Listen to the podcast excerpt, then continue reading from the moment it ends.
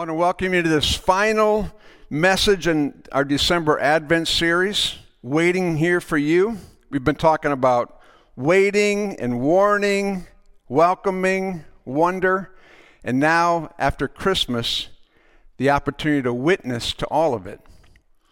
I don't know what comes to your mind when you think of that term witnessing or being a witness. You know, maybe it's an image like this of somebody out there who's witnessing on the street or knocking on a door of somebody you don't know and then having the door slammed in your face again. Or or maybe it's that recurring nightmare of debating this agnostic professor type person on the existence of God and, and being humiliated probably witnessing is not on your top 10 of assignments from God. It's not for me anyway. And yet, Scripture, while we are told to always be ready to give an answer to everyone for our faith, it goes on and concludes if you're asked the reason for the hope that you have. And that begs the question why would someone be asking about the hope that you have? We, would infer that it must be inviting and not repelling. I like what the AA book says. We operate by attraction and not promotion. In fact, the next verse in the 1 Peter 3 passage says, But do this in a gentle and respectful way. Keep your conscience clear. Then, if people speak against you, They'll be ashamed when they see what a good life that you live because you belong to Christ. Clearly, the Bible is most concerned with us being a witness, even before going out and witnessing. Jesus' final words in Acts chapter 1, verse 8, the last ones we have recorded of him in all of Scripture, he says, when the Holy Spirit comes upon you, you'll receive power and you will be my witnesses in Jerusalem and Judea, Samaria, and the uttermost parts of the world. It has this sense that as you go, be my witness. Jerusalem is where we live now, and Judea is that territory that's around us. It's a bit more missional to think about Samaria and the uttermost parts of the world. We intentionally have to go into Samaria, most of us, because it's the place we last want to be. It's often the place of the outcast. But even in those places, Jesus puts enough stock that if you wait until the Holy Spirit has come upon you, which, you know, newsflash, He's already come, Pentecost has happened, we have the Holy Spirit in full force when we go, that going in His name and in His power, being a witness is enough. Acts chapter 22 15, later on in the letter about the church, says, For you will be a witness for him to everyone of what you have seen and heard.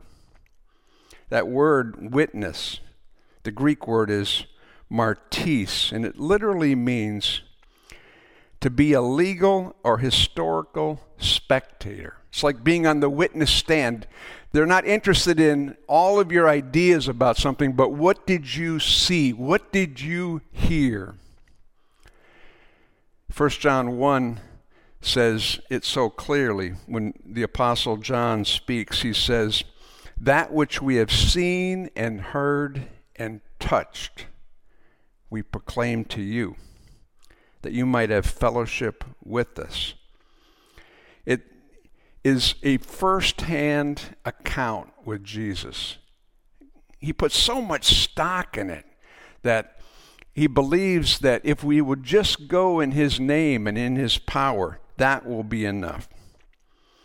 Well, Martis, perhaps you recognize another word that comes out of that in our English, martyr. And that really means someone who's so impacted by what they've witnessed that they're actually willing to die for what they believe in. And each of those early first-hand witnesses who had seen and heard and touched Jesus died as martyrs. All but John, who was by legend uh, account, put in a vat of boiling oil to kill him too, and he didn't die, and so they, they got a bit freaked out, and let's let this one go. It wasn't clever arguments and and persuasive speech that would move people. It was the lives of these those, these uh, men who had encountered Jesus firsthand, who would be martyred, men and women.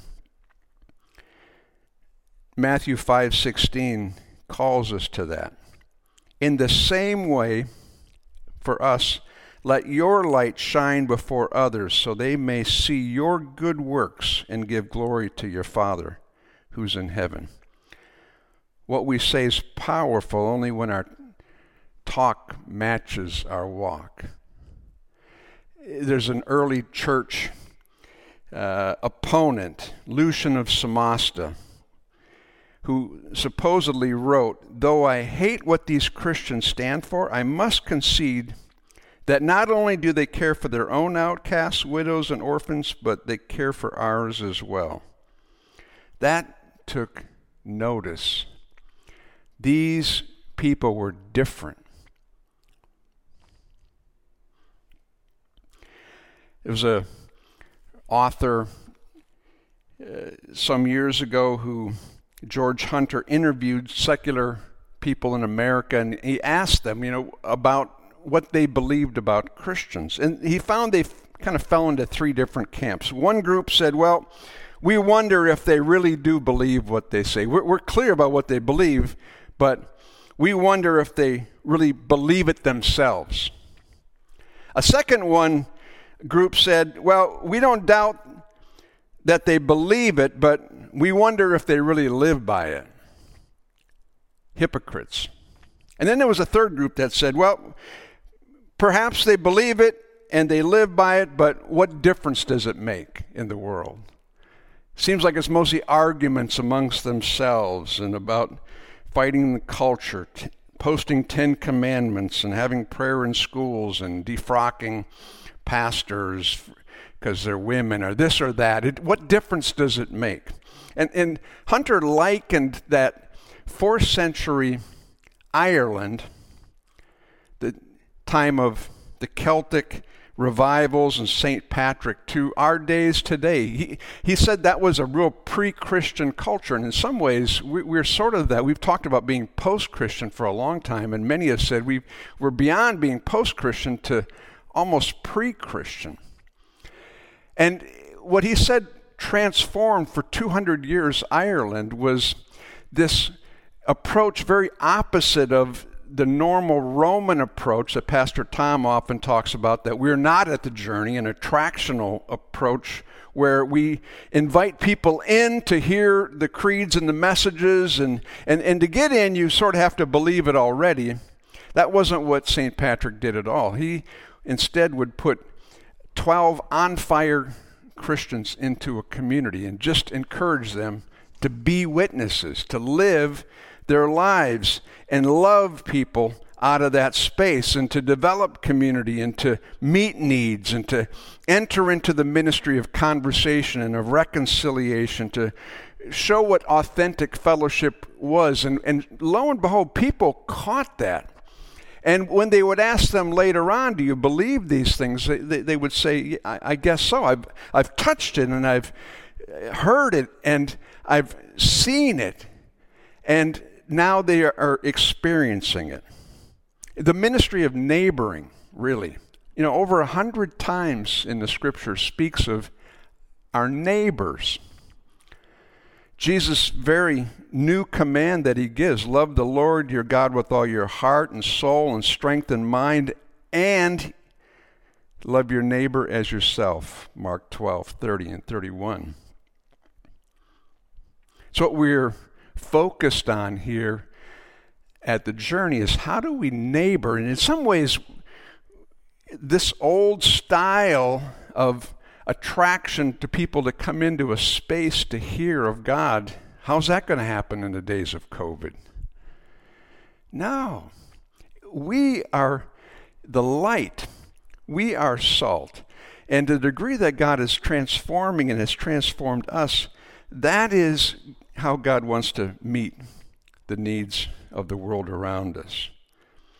I remember when we moved to, to Northborough in 2000, our neighbor came over one day uh, and, and he said, You know, we're secular humanists, is how he introduced himself, even before their names. And I know you're really religious people. Somehow he had heard that. And as we started to talk and introduce ourselves, but he, he said, I was coming because we have some concerns for our daughter, so say a word for her sometime. Neighboring. And we became such good friends with them and had many conversations, many profound spiritual conversations. They never went with us to church. We invited them a few times, but we were changed by our interaction, neighboring. And I wonder for you, who was a witness to you that had a role in you being where you are today in the family of God? I remember Jimmy was a friend of mine, and in the uh, seventh grade, I'd move fourth, fifth, sixth, and seventh grade. So I was not settled at all. And he was a guy that sat next to me in class one time and just, he wasn't trying to evangelize me, but he did invite me to a Youth for Christ meeting. And I went, and, and, and there was a second guy that was a witness to me, the leader of that group. He, you know, Jimmy played the guitar, and he asked, Do you play the guitar too? I said, Yeah. He said, Well, bring it next week. Well, they, they had about six guitar players, you know, which they didn't need another guitar player, but the fact that he could see me and engage me in whatever they were doing, not are you a Christian or, you know, I didn't have to pass any litmus test, just join us. I think of him as a witness. They took me eventually on a youth retreat in about eighth grade, and a guy named Tom spoke there. Not our pastor Tom, a different one in Minnesota.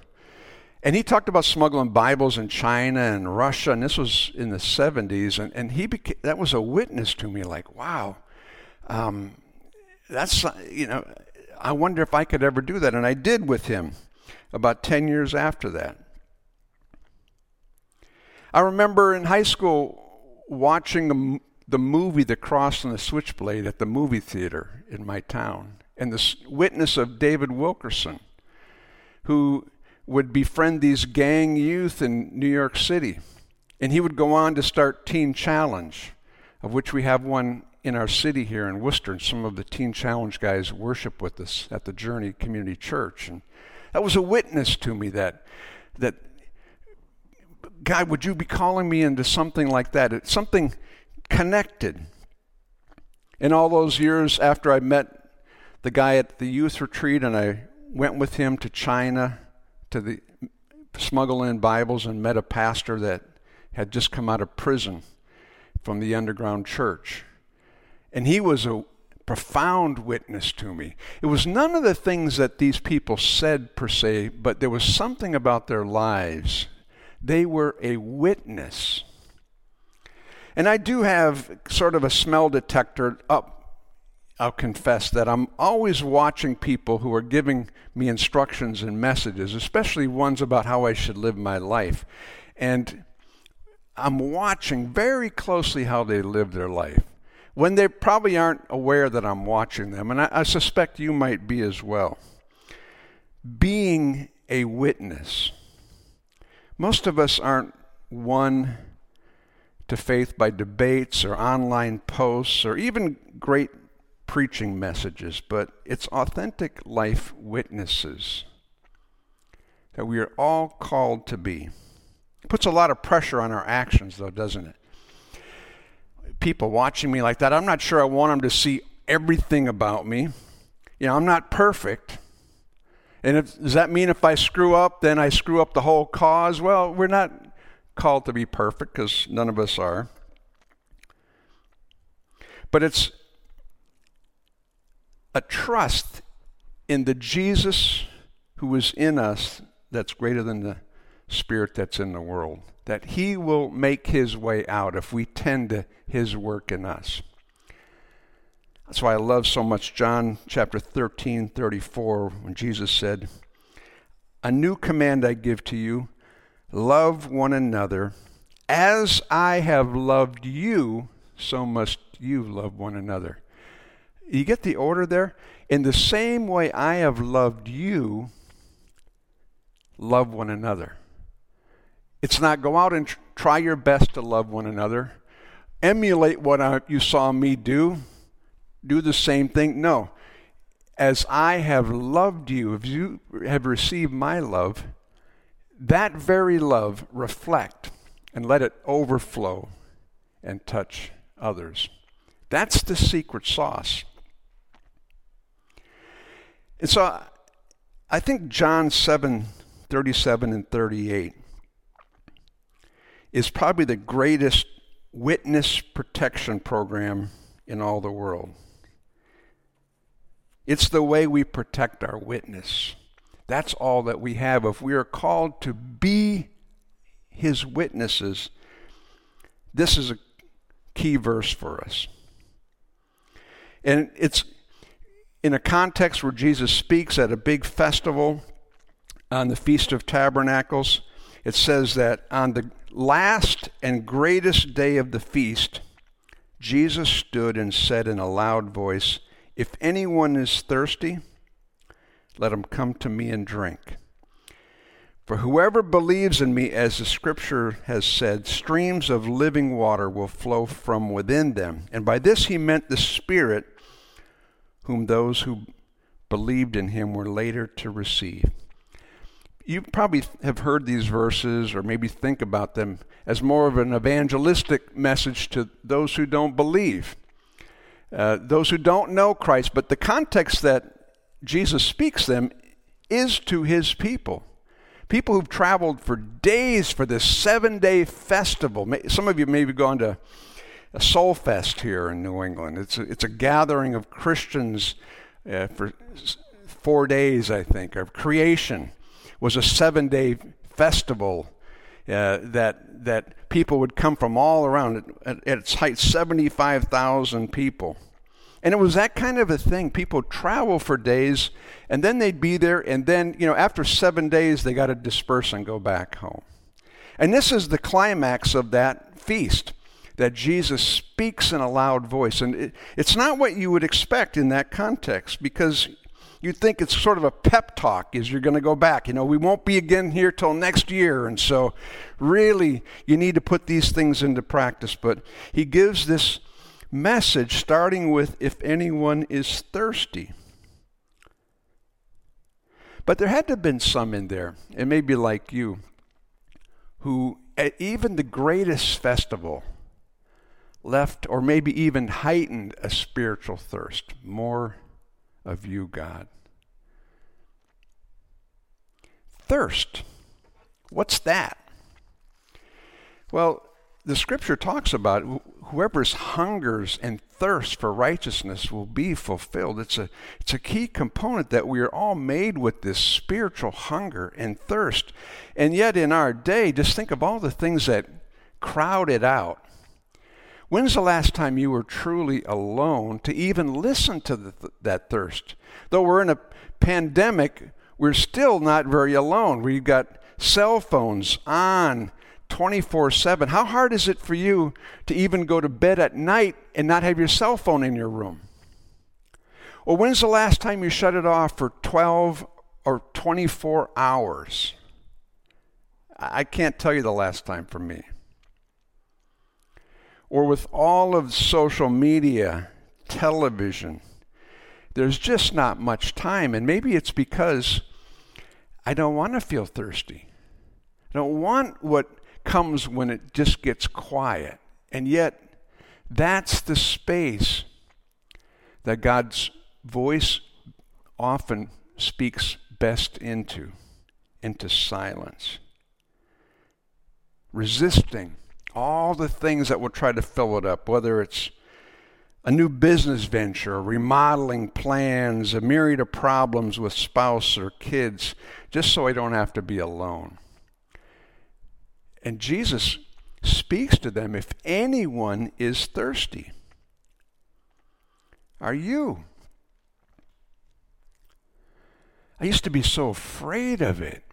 And yet I've learned over the years that it's in that space that God most speaks. He speaks to us, says in Romans, His kindness leads us to repentance, His discipline can speak to us. But when we hunger and thirst at a deep level, I remember at, at 23 as a, as a stockbroker and coming to this place saying, if this is all there is, I'm not sure it's enough for me.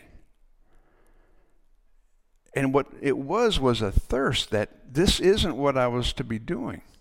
This wasn't all of it. And Sprite used to run this commercial, Obey Your Thirst. And I think that's what Jesus is getting at. But first, you have to feel it. If anyone's thirsty, he says, Come to me. Come to me. Jeremiah says, My people have gone and dug for themselves broken cisterns, broken wells, places to get their thirst quenched, to feel satisfied, to feel significant, to be feeling secure. It can be my job, it can even be my family, trying to get it to work the way it should, my community, my position in the church. Not bad things, but they're not what we're created for that meets our thirst. Timothy Keller says, An idol is a good thing put in an ultimate place. Good things, family, responsibilities in my church, my career, my job, all good things. But when we use them to meet a God ordained and given thirst, they become idols and they leave us all the more thirsty. He said, broken wells are like drinking salt water for nourishment, it doesn't work. Jesus said, if anyone's thirsty, come to me. And what does he say? And drink. Is it possible to come to Christ and not drink from him? Some ways it's, it's normal to for us. We may come to him, but where do we get our nourishment? Something that we would have something to give to somebody else. Our human demands to look good and feel good and be right and to be in control. Those are natural things. And we put all sorts of stuff into our lives so that we don't have to feel so thirsty. And they get in the way of Jesus' master plan to change the world. And so it's no wonder if we are not able to be his witnesses. What we're exuding out of it is what we put into us. And the gift is the thirst that is deeper than all of that, if we'll but settle down and quiet down and tune into that thirst. Then the second part of this strategy of Jesus to change the world. Out of you will flow or gush rivers of living water. It will come out of you. And God's economy is always one of multiplication. You know, plant a seed and it will produce 30, 60, 100 fold. That whatever I take in truly of Him into my life, out of my thirst for Him, my great need for Him, it will work its way in me and come out and touch other people.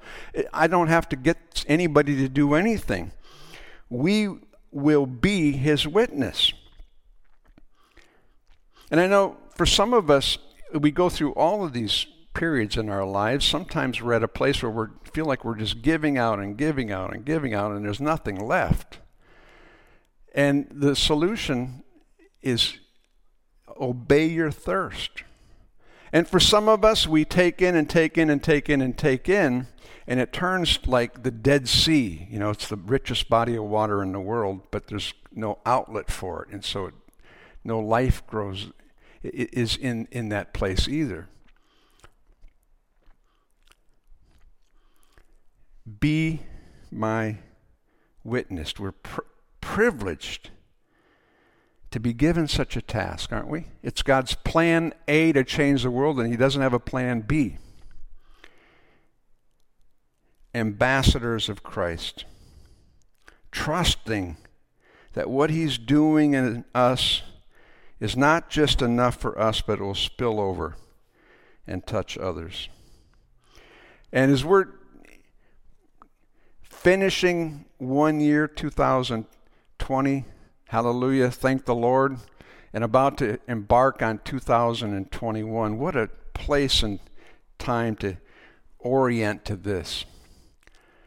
Because God has greater things than we could ask, hope, even imagine if we would just center ourselves into that space. It may take some time to just settle down, listen to my thirst, and believe that as I go, and some of us, we're not going very far these days, Jerusalem, but as I go, his witness coming out of me will accomplish all that he has in mind. Let's pray.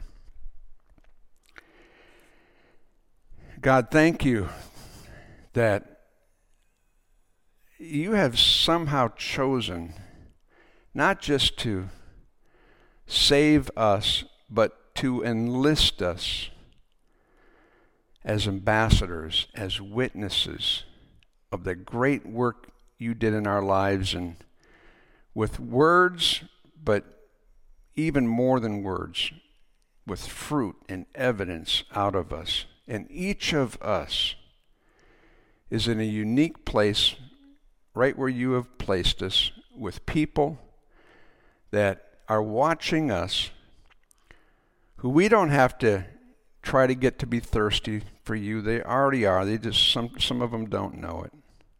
But they will see what's authentic. And so deepen our thirst in these days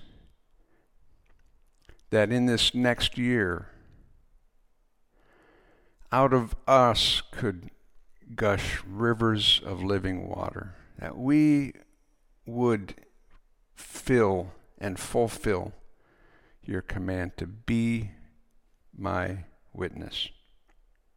Amen.